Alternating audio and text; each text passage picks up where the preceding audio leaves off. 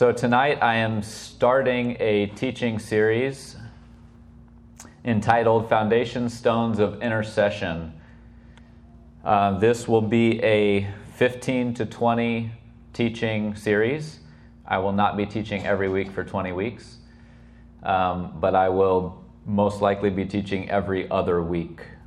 Uh, and I will be going through uh, these 15 to 20 sessions. So, 10 years ago, when I was in Bible college, um, I remember pacing around in the prayer room in Kansas City, and I remember hearing this phrase in my mind foundation stones of intercession. And I couldn't shake it. I just kept hearing that phrase foundation stones of intercession. I knew that I was personally called as an intercessor. I knew that intercession was a gift that God had given me and I felt like I would be at some point teaching on the topic in depth. Um, so I, I wrote it down, and as the weeks unfolded, I started a document on my computer and I kept adding categories and sessions, like uh, you know, teaching titles. I kept adding them on my computer. Um, and ultimately, the vision for what I'm teaching now was birthed 10 years ago. Um, I never felt uh, I never felt like the timing was right for me to start studying and, and writing the notes for this. Um, but now, uh, right around the beginning of the year, um, I felt like it was time. So, within this larger teaching series of Foundation Stones of Intercession, there's three parts and each part will contain five or more teachings.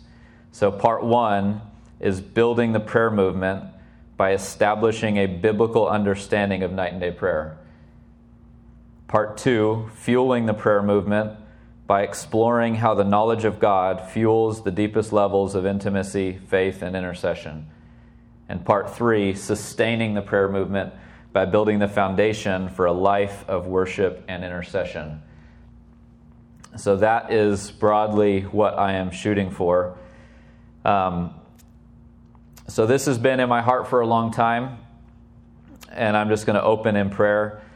Lord, we thank you, Father, for you, Lord, opening the door, God, for humanity to worship you perpetually, Lord, to carve out space and time, Lord, to, to dedicate Lord, locations, God, to worship and prayer. Lord, we pray that our part in Evansville, God, that you would cause us to be fruitful. Lord, cause us to, to say yes, God, to the DNA of the house of prayer. Lord, yes to the long term vision. In Jesus' name. So tonight is session one entitled The Tabernacle of David the origins of the house of prayer in the Old Testament. So, the house of prayer, is it a new phenomenon or is it ancient wisdom? So, this is obviously a, a, a key question that you know individuals or pastors may ask: Is the house of prayer is this is this a, a, a legitimate ministry? Is it is it just a phenomenon of, of uh, is this just a um, uh, you know, a flavor of Christianity, just a, an optional style of, of gathering. Uh, and, and, and I think every generation goes through this reality. Obviously, every generation, the expression is going to be different, but every generation is faced with this, these options of how to pursue fleshing out um, what Christianity can or should look like. So you have you know, liturgical versus spontaneous, indoor versus outdoor. Some people get super excited if any meeting is outdoors and they don't really care about showing up if it's indoors, right? I mean, it's, it's a, the, there's these realities of, or mega church versus house church, pastor led versus board led, uh, seeker friendly versus expository focused. And the comparisons could keep going. So the question is Is house of prayer just another option of how to gather as believers? Um, I think to answer this question, we have to answer another question is is the house of prayer concept is it new and if it's not new where does it come from so for, for those that um, aren't familiar with the, the biblical foundation of the house of prayer, you could easily say, well, I think it is new, right? I, I think the idea that people would gather um, outside of a traditional church context to worship and pray, that, that seems new. But in fact, it's, it's not. So, the tabernacle of Moses, the house of prayer, is not a new phenomenon. The foundational pursuit of perpetual worship is ancient.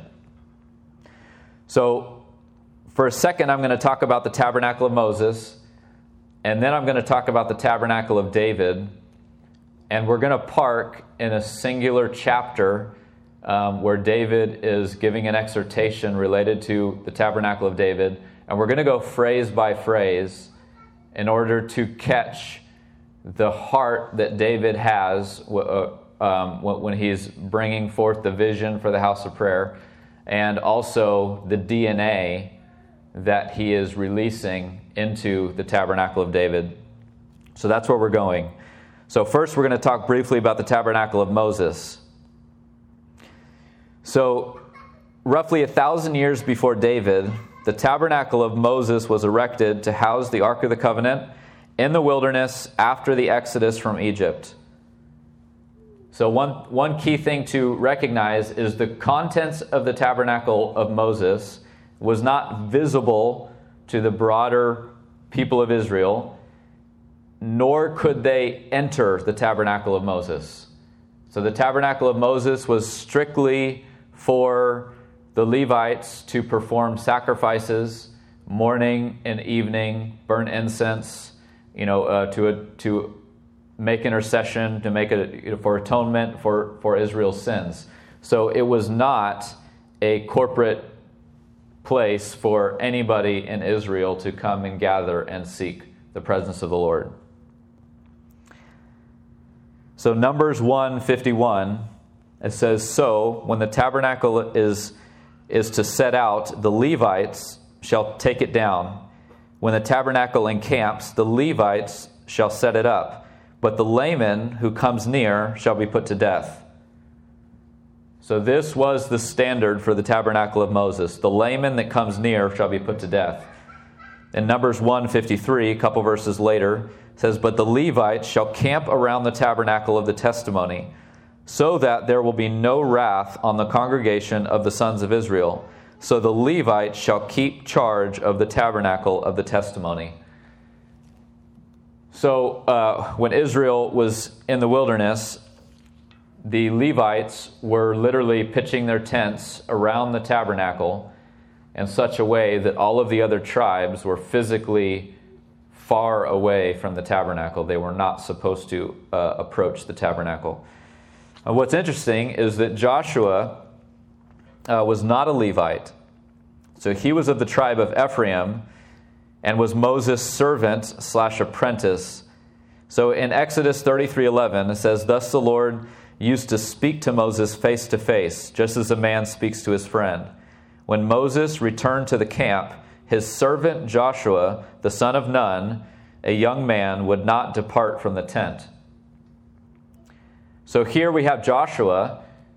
He was not a Levite, and yet he was entering into the tent to seek the presence of the Lord, and he was not obviously put to death or kicked out.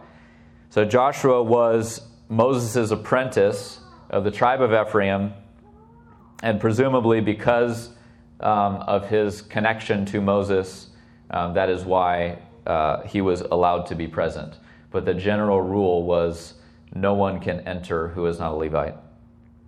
So Numbers 28 or, or 27 18. So the Lord said to Moses, Take Joshua the son of Nun, a man in whom is the Spirit, and lay your hand on him. So the Lord had appointed Joshua to replace Moses, and therefore was allowing him to come close to, to the Lord's presence within the tabernacle. So the tabernacle of Moses was a foreshadowing of what was to come a thousand years later with perpetual worship and prayer before the ark of God's presence. In the tabernacle of Moses, it was the fire on the it was the fire of the altar of sacrifice that was not to go out. So we're all familiar with the with, with the, the verse, Leviticus 6, 12 through 13. We see this posted on the walls of many, if not all, houses of prayer. The fire on the altar shall be kept burning on it, it shall not go out. The question is, what was that fire? It was the fire of the altar of sacrifice. Obviously, it symbolized the, the, the, the seeking of the Lord, it symbolizes the Lord's presence, but physically, it was the fire of the altar. So, but the priest shall, shall burn wood on it every morning, and he shall lay out the burnt offering on it, offer up in smoke the fat portions of the peace offering on it. The fire shall be kept burning continually on the altar, it shall not go out. So again, this was the fire of the altar where the, where the, physical, uh, the physical sacrifices were, were taking place. So the tabernacle of David, the true DNA of the house of prayer, was birthed in David's heart, even though the essence of perpetual worship was present in Moses' day. So when Moses had these physical sacrifices happening morning and evening, when Moses had this fire burning on the altar and not going out, when Moses uh, you know, commanded that the Levites take care of this perpetual service, but no one else can come near, this was the beginning the foundation of, of the, what would become the tabernacle of David, but it was in its very infant, it was in a state of infancy. So there was definitely a difference with what David brought to the table when he established the tabernacle of David. So it's believed that David was 13 years old when it was said of him that he was a man after God's own heart. That's crazy right? 13 years old. So he, at age of 13, had a history of being out tending the sheep, worshiping the Lord by himself with stringed instruments. So his heart of worship was already established and mature enough for the Lord to see it and recognize it and say that Moses or that David was a man after the Lord's own heart.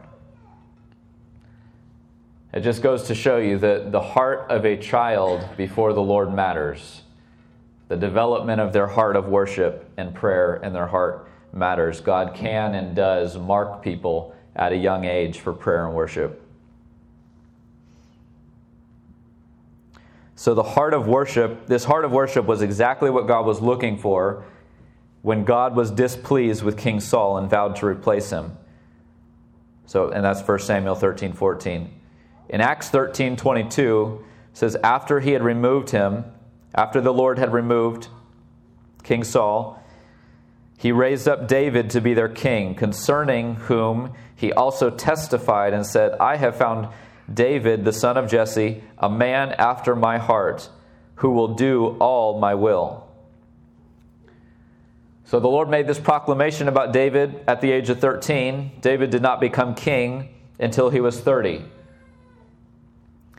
So he had already attempted to bring the ark of God from Kiriath Jearim and failed when God killed Uzziah as he attempted to stabilize the ark when it was being transported by a cart. We're all probably familiar with that, uh, that story. The ark remained at Obed Edom until David set up a tent in Jerusalem and mustered the courage to bring it all the way back to Jerusalem where he appointed Levites to perpetually worship and pray before the Ark of the Covenant. So, another thing to note here is that the sacrifices were still happening in the tabernacle of Moses in Gibeon. So, David establishing the tabernacle of David was not a replacement of the tabernacle of Moses. The morning and evening sacrifices were still taking place in Gibeon. So 1 Chronicles 15:1 Now David built houses for himself in the city of David, and he prepared a place for the ark of God and pitched a tent for it. So, first, David built houses for himself in the city of David, and then he prepared a place for the ark of God and pitched a tent for it. So, that's 1 Chronicles 15. 1 Chronicles 15 is the story of the ark of God being brought back uh, to Jerusalem from David, if you want to, if you want to read that. We are going to focus on 1 Chronicles 16 in 1 Chronicles 16, in essence, it is David's vision and charge for establishing the DNA of the tabernacle of David. So, this is really important because this is where David is charging the Levites and the priests concerning what he wants to see, that the Lord, you know, through him, what, what the Lord wants to see established through the tabernacle of David. So this is peering into the heart of David. So this is important because here God said over David at the age 13, You are a man after my own heart. Then God sovereignly chooses David to replace Saul because God knew that David would obey him with his whole heart.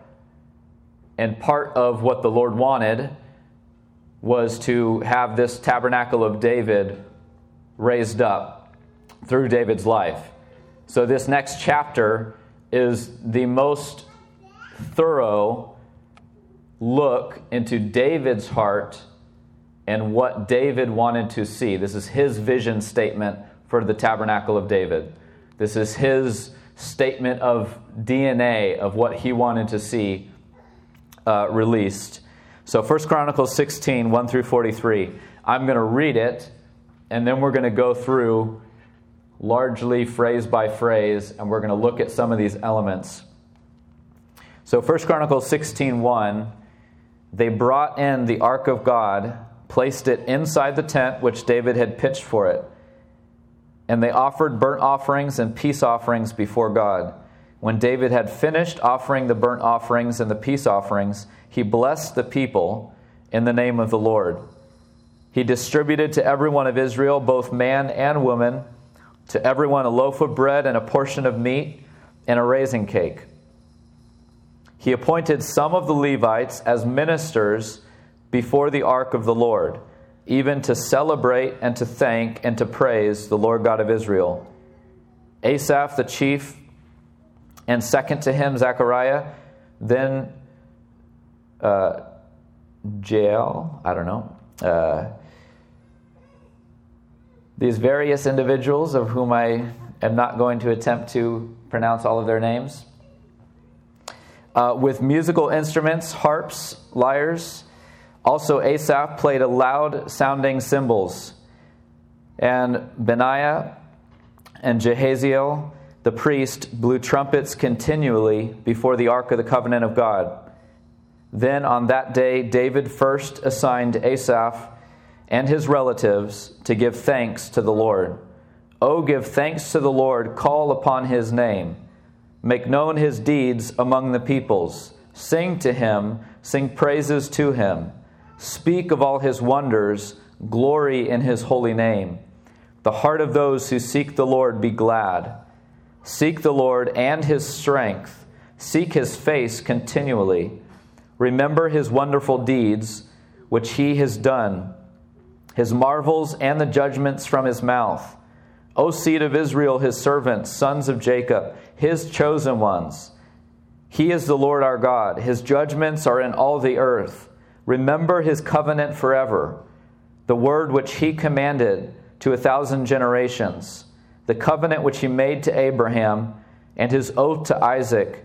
He also confirmed it to Jacob for a statute, to Israel as an everlasting covenant, saying, to you I will give you the land of Canaan as the portion of your inheritance, when they were only few in number, very few, and strangers in it.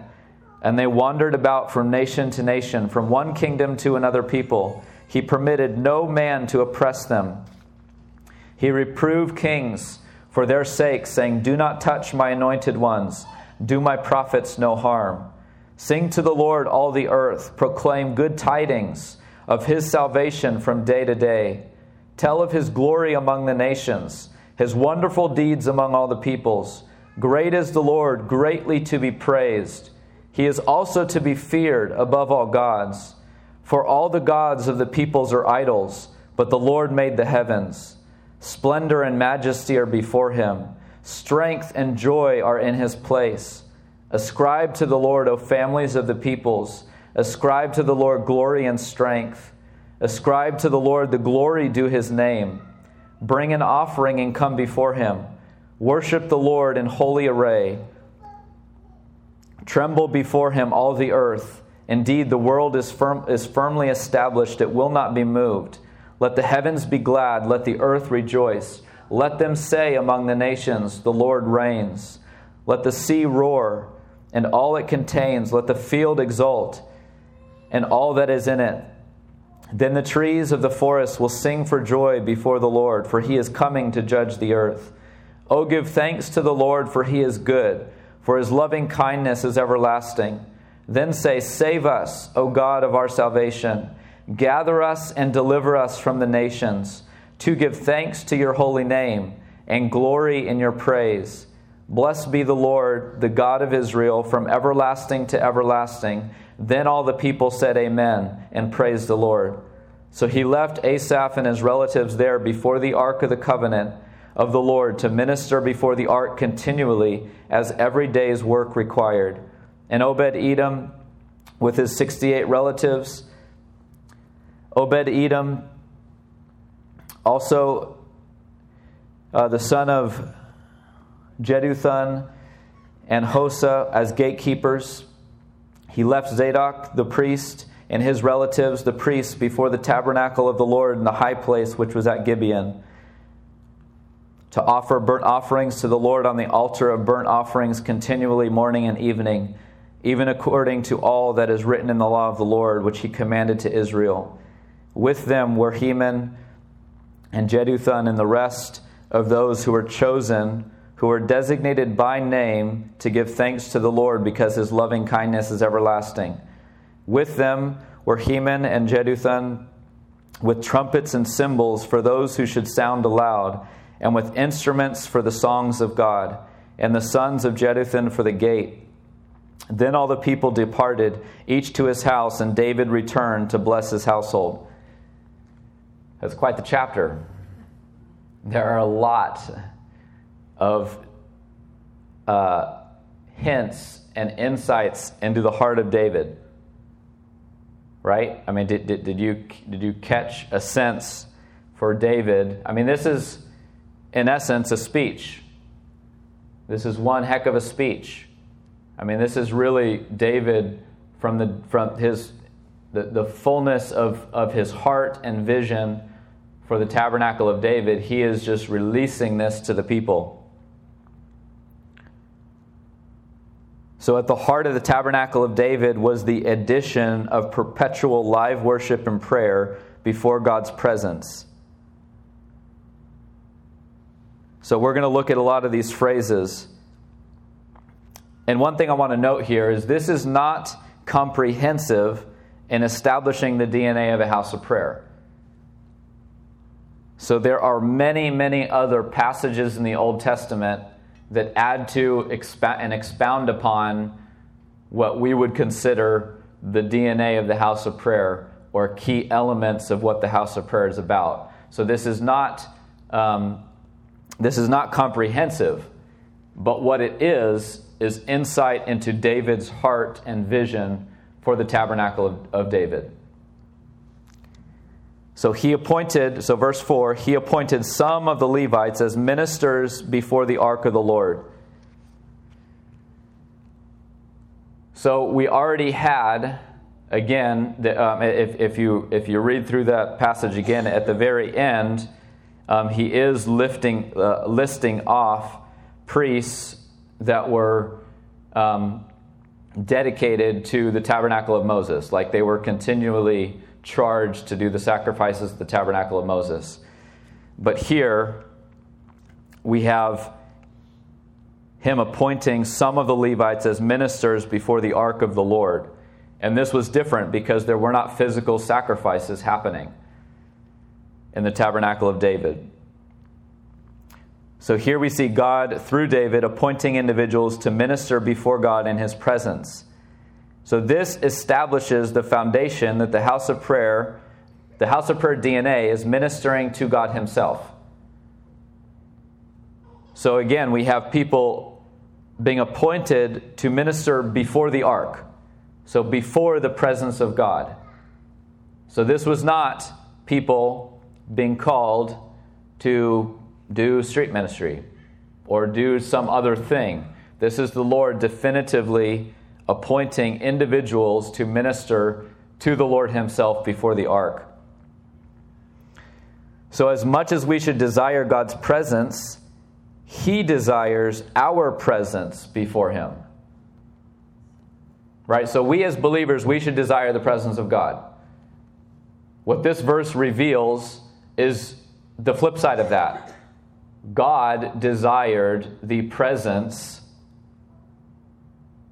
of individuals to stand before his ark and to minister to him. So we should desire God. This is God desiring us. So this is not just a few radical people running into a building saying, God, we want you, we want you, you're worthy. This is the precedence is God is saying, No, I want you. I want you to come before me. Obviously, it should be mutual, but this is the Lord, this is the, heart of the Lord is to call individuals to stand before Him. So some are indeed called to minister be- before God as their primary life purpose and focus. So also in verse 4, there's this phrase celebrate. So these individuals, these Levites, they are called to celebrate and to thank and praise the Lord God of Israel. So the, these that are consecrated and set apart Levites, they were commanded to celebrate, thank, and praise the Lord.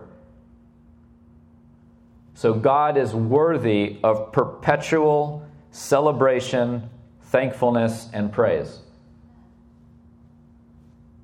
Right? So, I mean, the, like, this is the phrase that David chose to release to the Levites that have already been chosen by name to minister before the Lord. This is what David releases this command celebrate, thank, and praise the Lord.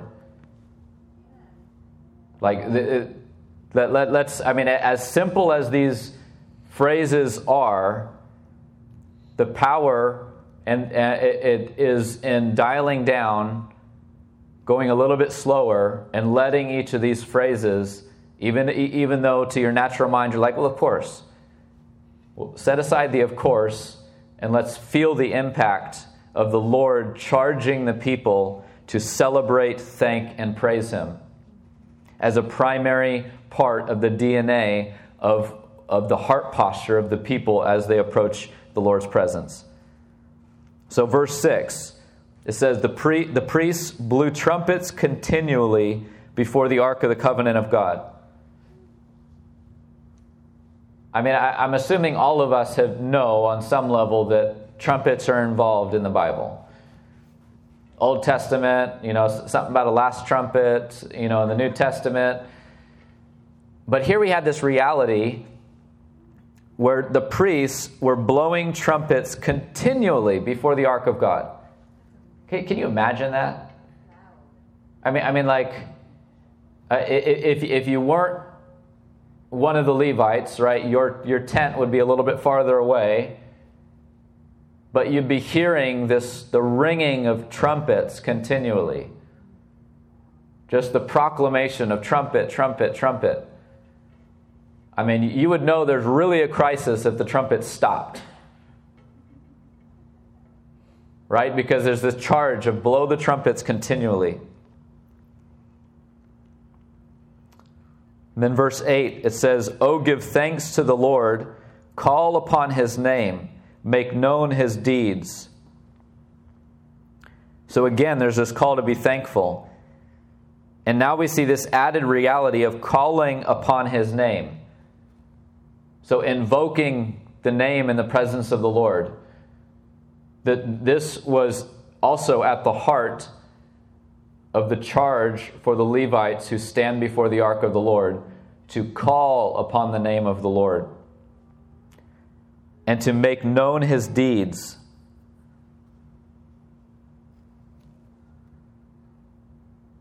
So the, the, the, the, Levites who are ministering before the Lord, they are to call upon him and to make known his deeds.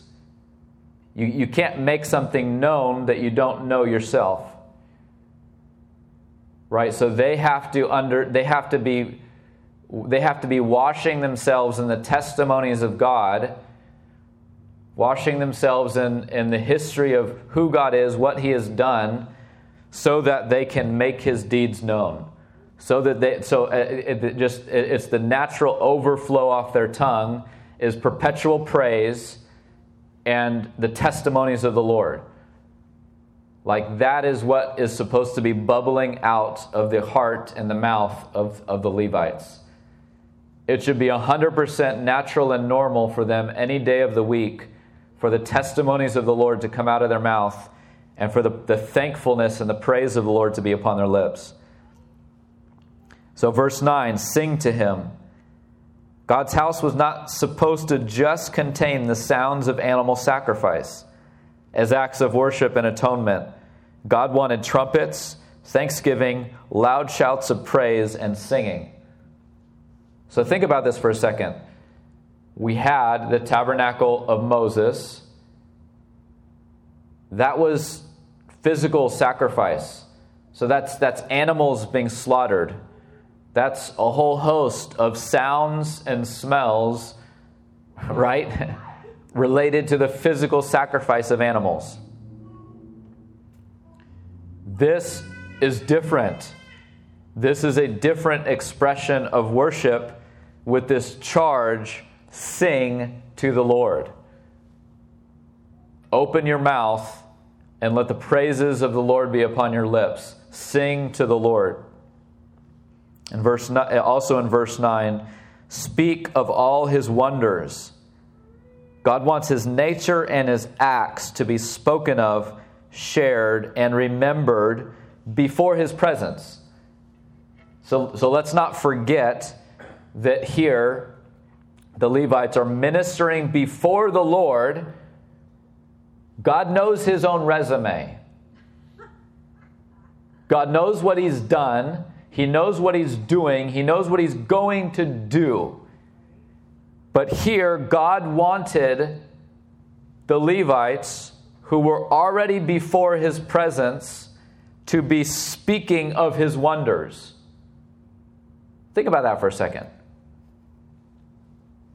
He's not explicitly saying go to another nation and declare the wonders of God.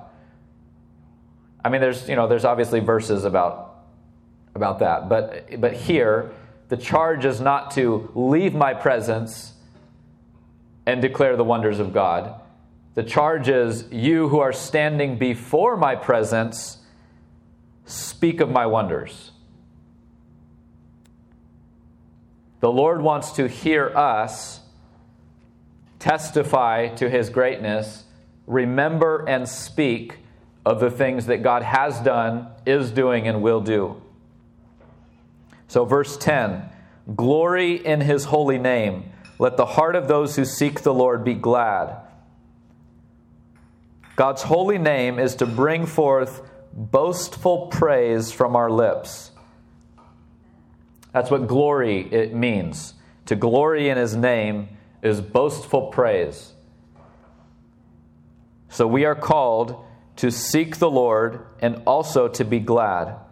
Let the heart of those who seek the Lord be glad.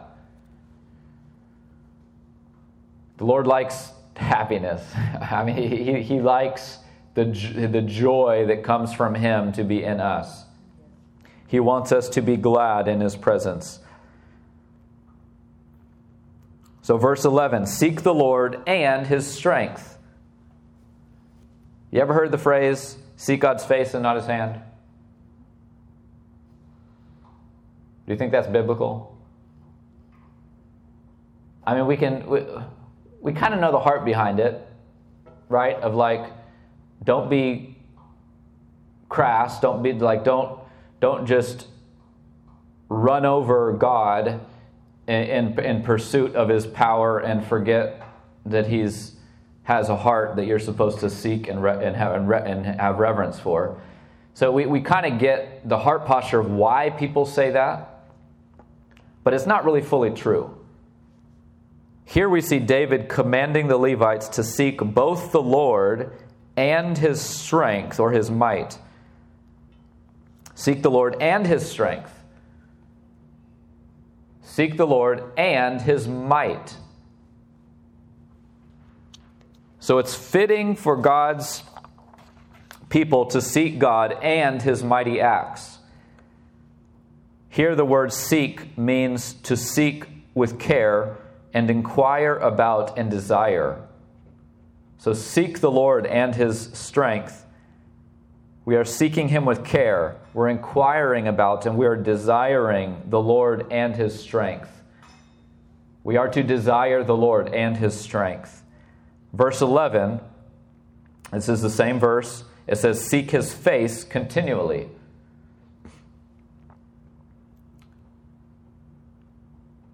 The interesting thing here is that the word seek is different in the Hebrew. Different word seek.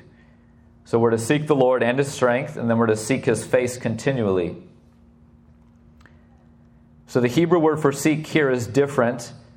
Here we see seek as discover and find. The word continually speaks of the reality of unceasing but also lasting. So let me publicly declare I am not a Hebrew or Greek scholar. I did go through four years of Bible college, but I did not take any classes in Greek or Hebrew. So anything I say related to Greek or Hebrew, there's uh, always room for error. But, so I say this lightly but perhaps this verse is speaking of those who are discovering the presence of God in a continual and lasting way.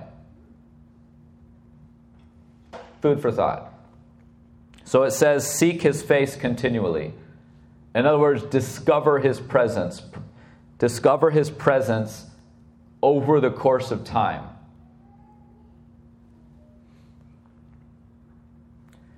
So, and then verse 12 remember his wonderful deeds. So, part of the DNA of what David was wanting in his tabernacle was the perpetual remembrance and acknowledgement of God's wonderful deeds. So, again, this is David's exhortation to the people that were going to give their days, their nights, their lives to the ministry of ministering before the ark. And this is what David charges them to do remember the Lord's wonderful deeds. And continuing in verse 12, he says, Remember his marvels and the judgments from his mouth. And to remember means to mention. So again, the Lord is wanting it to be upon our lips and not just cognitively in our mind. It's not just in our memory bank of we, we have awareness of what God has done, but we are to mention the Lord's wonderful deeds, his marvels, and his judgments. We are to recall to mind and mention the miraculous marvels of the Lord and his judgments. So, verse 13, there's this phrase, his chosen ones. When I saw this phrase, I see a call to be rooted in identity. So we're, we're, catching a glimpse of the heart of God for the DNA of the house of prayer, right? The pursuit of perpetual worship and prayer before the Lord. And at the heart of this exhortation is this phrase, his chosen ones. So David was wanting to know David was wanting the Levites to know and recognize that the Levites who were chosen by name to minister before the, before the ark of the Lord, David wanted them to know that they are God's chosen ones. So there's this impartation, this declaration of identity. We are to know God, His deeds, His judgments, and also we are to know that we are in Him and before Him. Then, verse 15 remember His covenant. So, the tabernacle of David was not intended to be a one generation expression of worship. It was to be perpetual worship and prayer that was tied into the reality of God fulfilling his covenant with Israel. So, think about that for a second. What was in David's heart for the tabernacle, it was not a one generation expression. David was not hoping to go out with a bang. He wasn't just hoping to have the longest prayer meeting on the face of the earth, to be in the Guinness Book of World Records or the Genesis Book of World Records, right? Of, of the Uh, the, the, the longest perpetual worship meeting. David was laying the foundation for a multi generational expression, a new expression of worship and prayer before the manifest presence of God. So remember the covenant. And then verse 16 the covenant which he made with Abraham and his oath to Isaac, he also confirmed it to Jacob. So, God, His covenants, His acts, His judgments, His mercies, they are all multi generational. God chooses to slow down and involve multiple generations in what He wants to bring about. Did y'all catch that? I really believe that, that this is the heart of the Lord. David is saying, This covenant, remember the covenant, and this covenant took generations to work out. So God chooses to slow down and involve multiple generations in what he wants to bring about. And we will see more of that uh, at the end of the message. So, verse 23 proclaim good tidings of his salvation from day to day.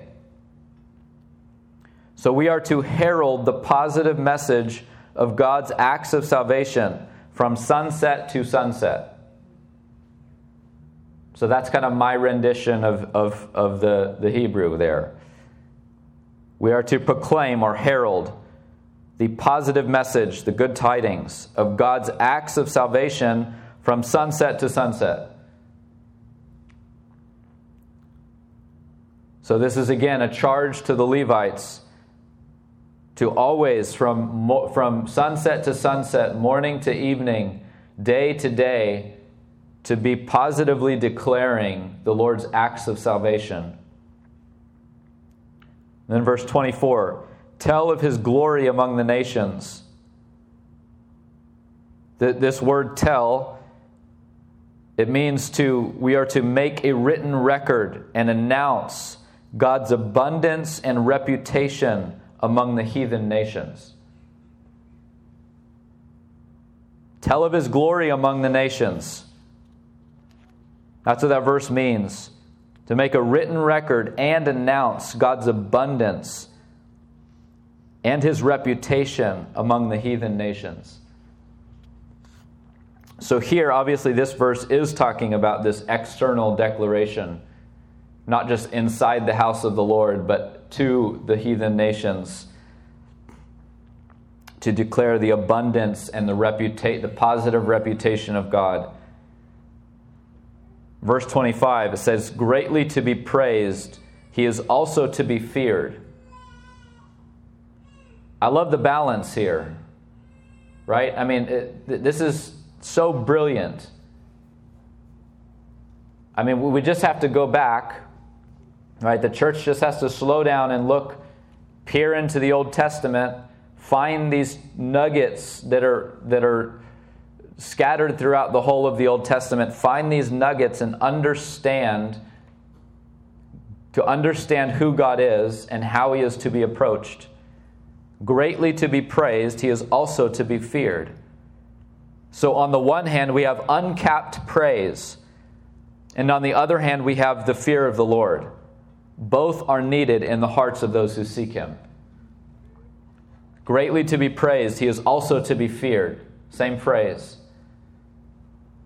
How often in our generation do we hear those in the same phrase?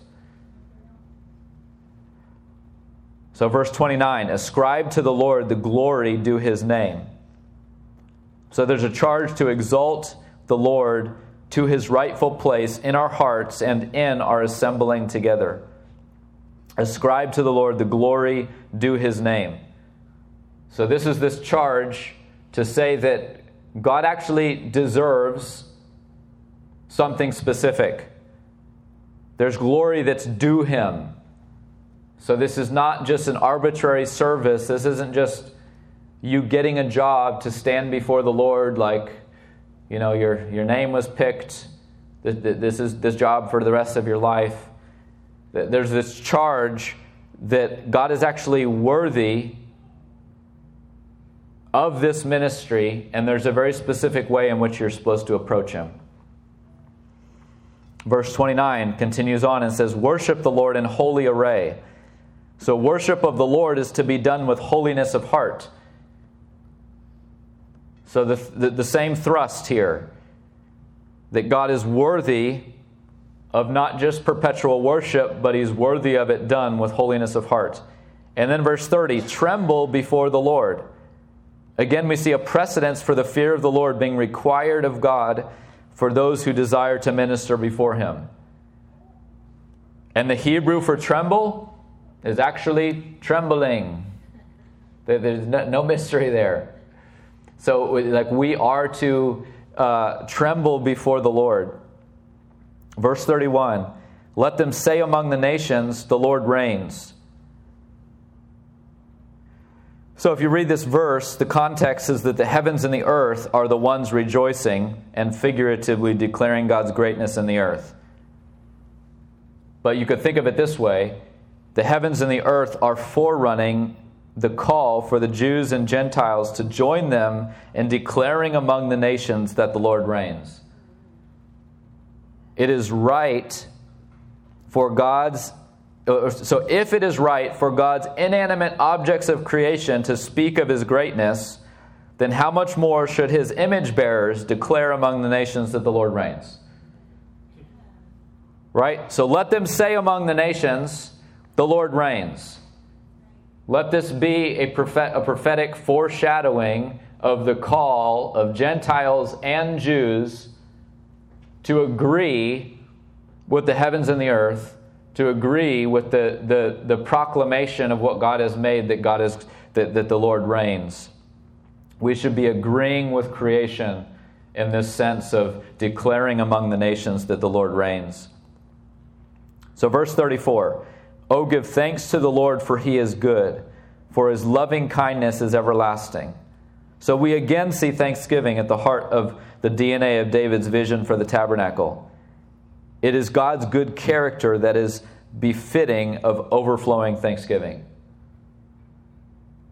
So God's nature and character deserves an overflowing and thankful heart when we come before Him. And then verse 35 says, Save us, O God of our salvation. So here we see the cry of intercession as part of the DNA of seeking the Lord's presence. Save us, O God of our salvation. Intercession is to be present and it's expected in God's holy place. In verse 37, so he left Asaph and his relatives there before the ark of the covenant of the Lord to minister before the ark continually as every day's work required. Here we see a definitive vocational call for some people to minister before God continually. So, he, so David was not himself called to every day of the week, you know, stand uh, and minister before the Lord. But here he left Asaph and his relatives to keep this perpetual service of worship and prayer before the ark. And then verse 41, it says, The rest who were chosen, who were designated by name to give thanks to the Lord. So the Lord handpicks those that he desires to minister before him. He calls them by name. God is not arbitrarily demanding worship with no regard to who is worshiping or how. God clearly has individuals in mind and standards of who can come before him and how we must approach him. Right? So the rest who were chosen, designated by name, to give thanks to the Lord. Like a, a, of, of all the things that we you know, if I were to go around the room and say, "What are you called to?" How many of you would, how many of you of you would say, "I have been called by name by the Lord to give thanks to him." That is the charge that the Lord has put upon me. I am to give thanks to the Lord. We don't think that way.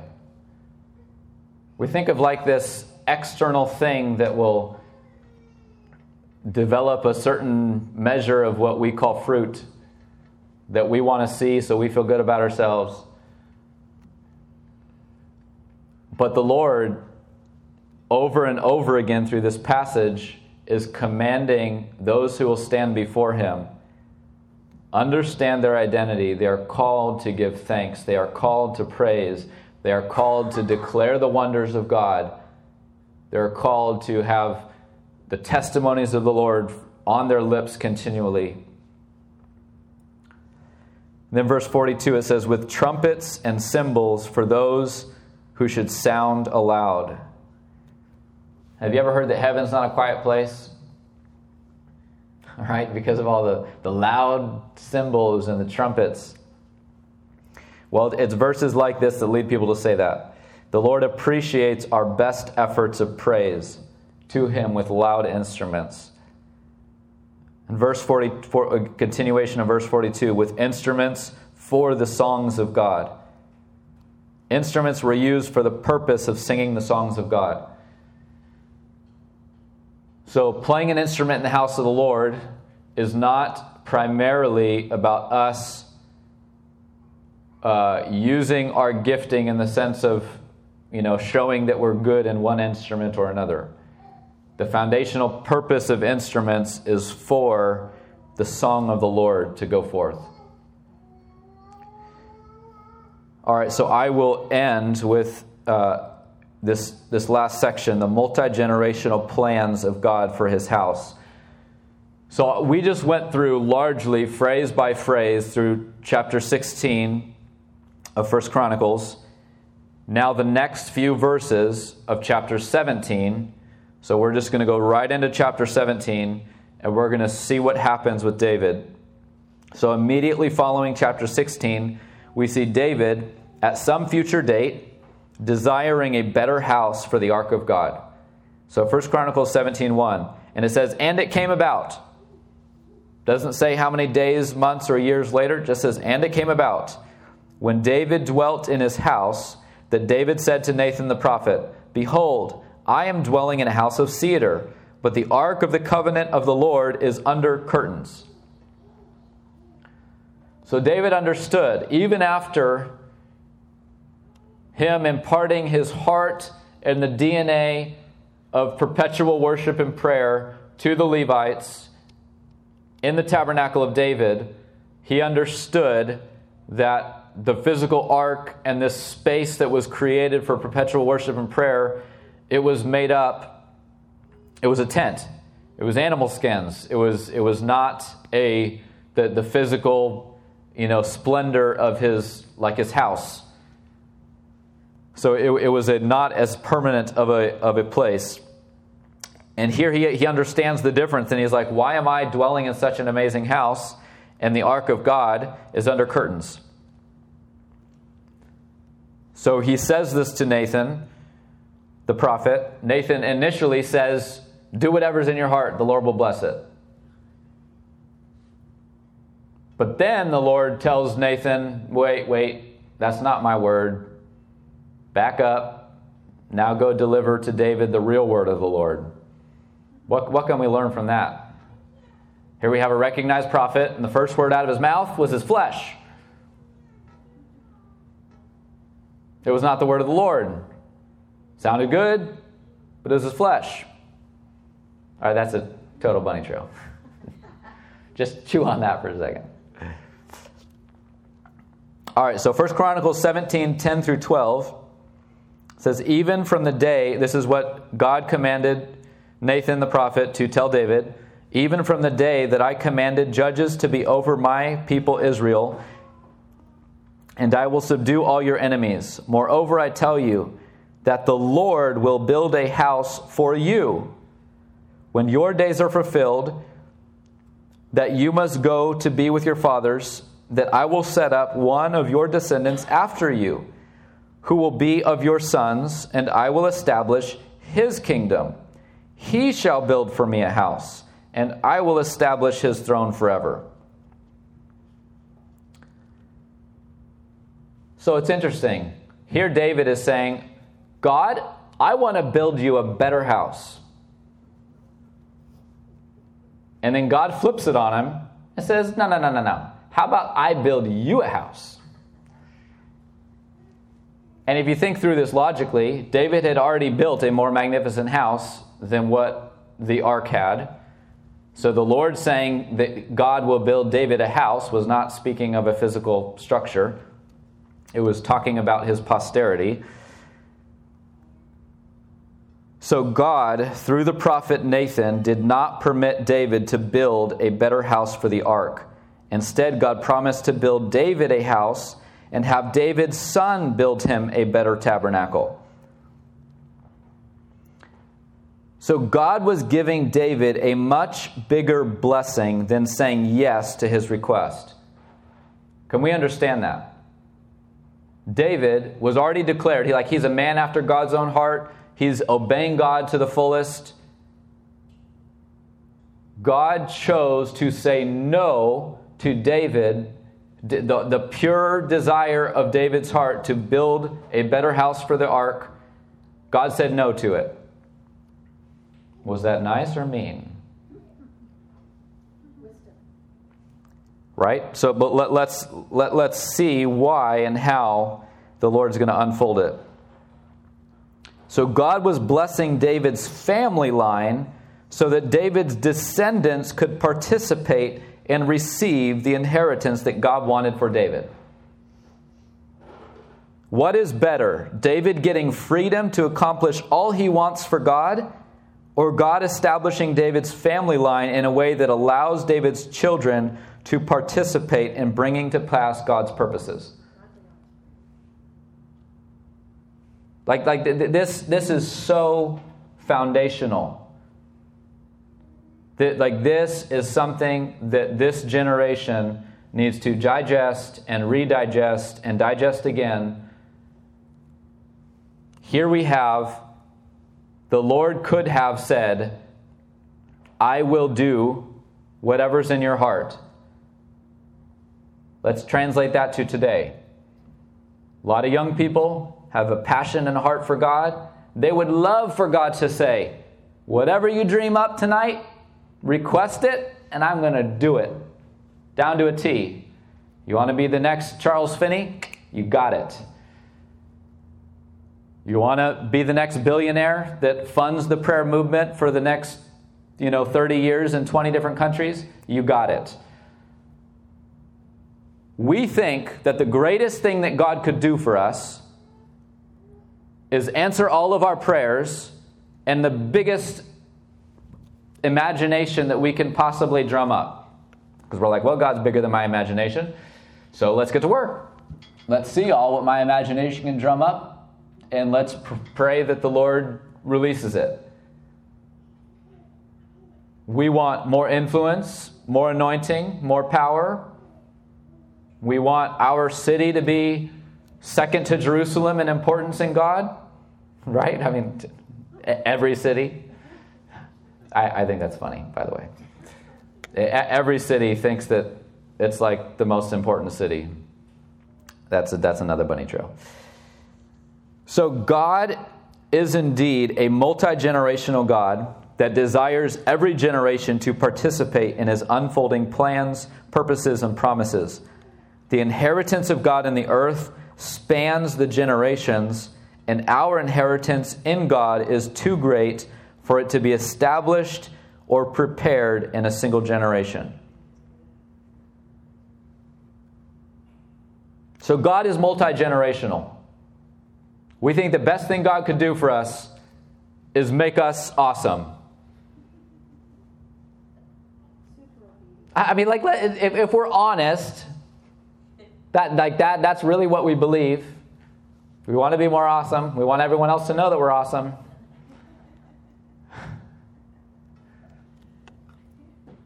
But here, God is strategic. God is multi generational. The things that God wants to release are bigger than you, they're bigger than your greatness, they're bigger than what you can accomplish in 80 years. God is multi generational, and the things that He unfolds, He takes His time and He unfolds them over generations.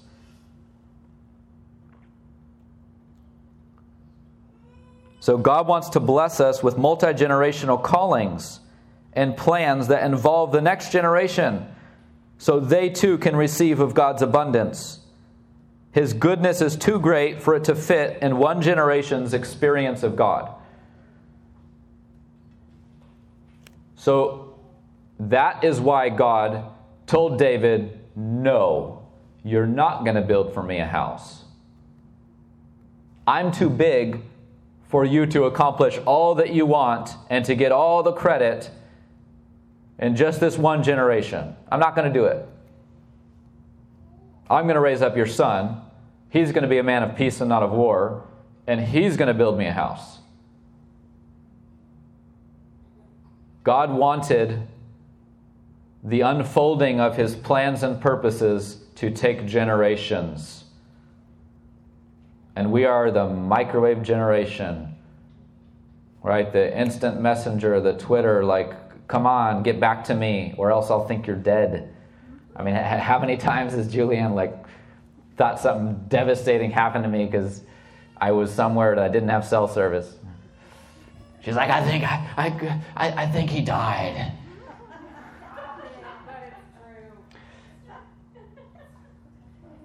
So the Lord takes generations to unfold things. And this is critical to the house of prayer because, again, the house of prayer, the foundation of the house of prayer, is we are not just wanting the house of prayer to be a single generation expression of worship before God.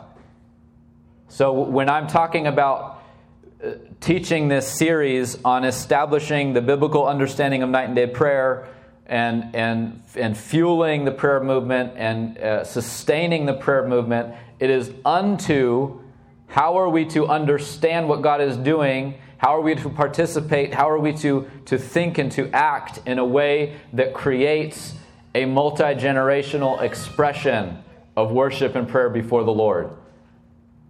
Because God, God's plans for Evansville surpass the number of years you have left. Let me say it frankly the Lord's plans for Evansville surpass the number of years left in you. So, how can we build the house of prayer the way a multi generational God builds the tabernacle or unfolds the covenant from Abraham to Isaac to Jacob? Over generations, reaffirming the covenant and releasing it to the next generation. How can we, as Evansville, how can we say yes to the DNA, the heart, the thrust of the house of prayer? How can we agree with it in a way that sets up the next generation to take the baton and run with it so that it can last more than 20, 30, 40 years? Amen. Leave it with that. So, Lord, we just say, God, you are worthy of worship and prayer from this city and the cities and the nations of the earth.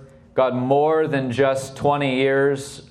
Lord, we thank you, God, for houses of prayer that have been going 24 7 for 15, 20 years, God, but this is we're still one generation, God. We want the thrust of night and day prayer to last, God, beyond our generation.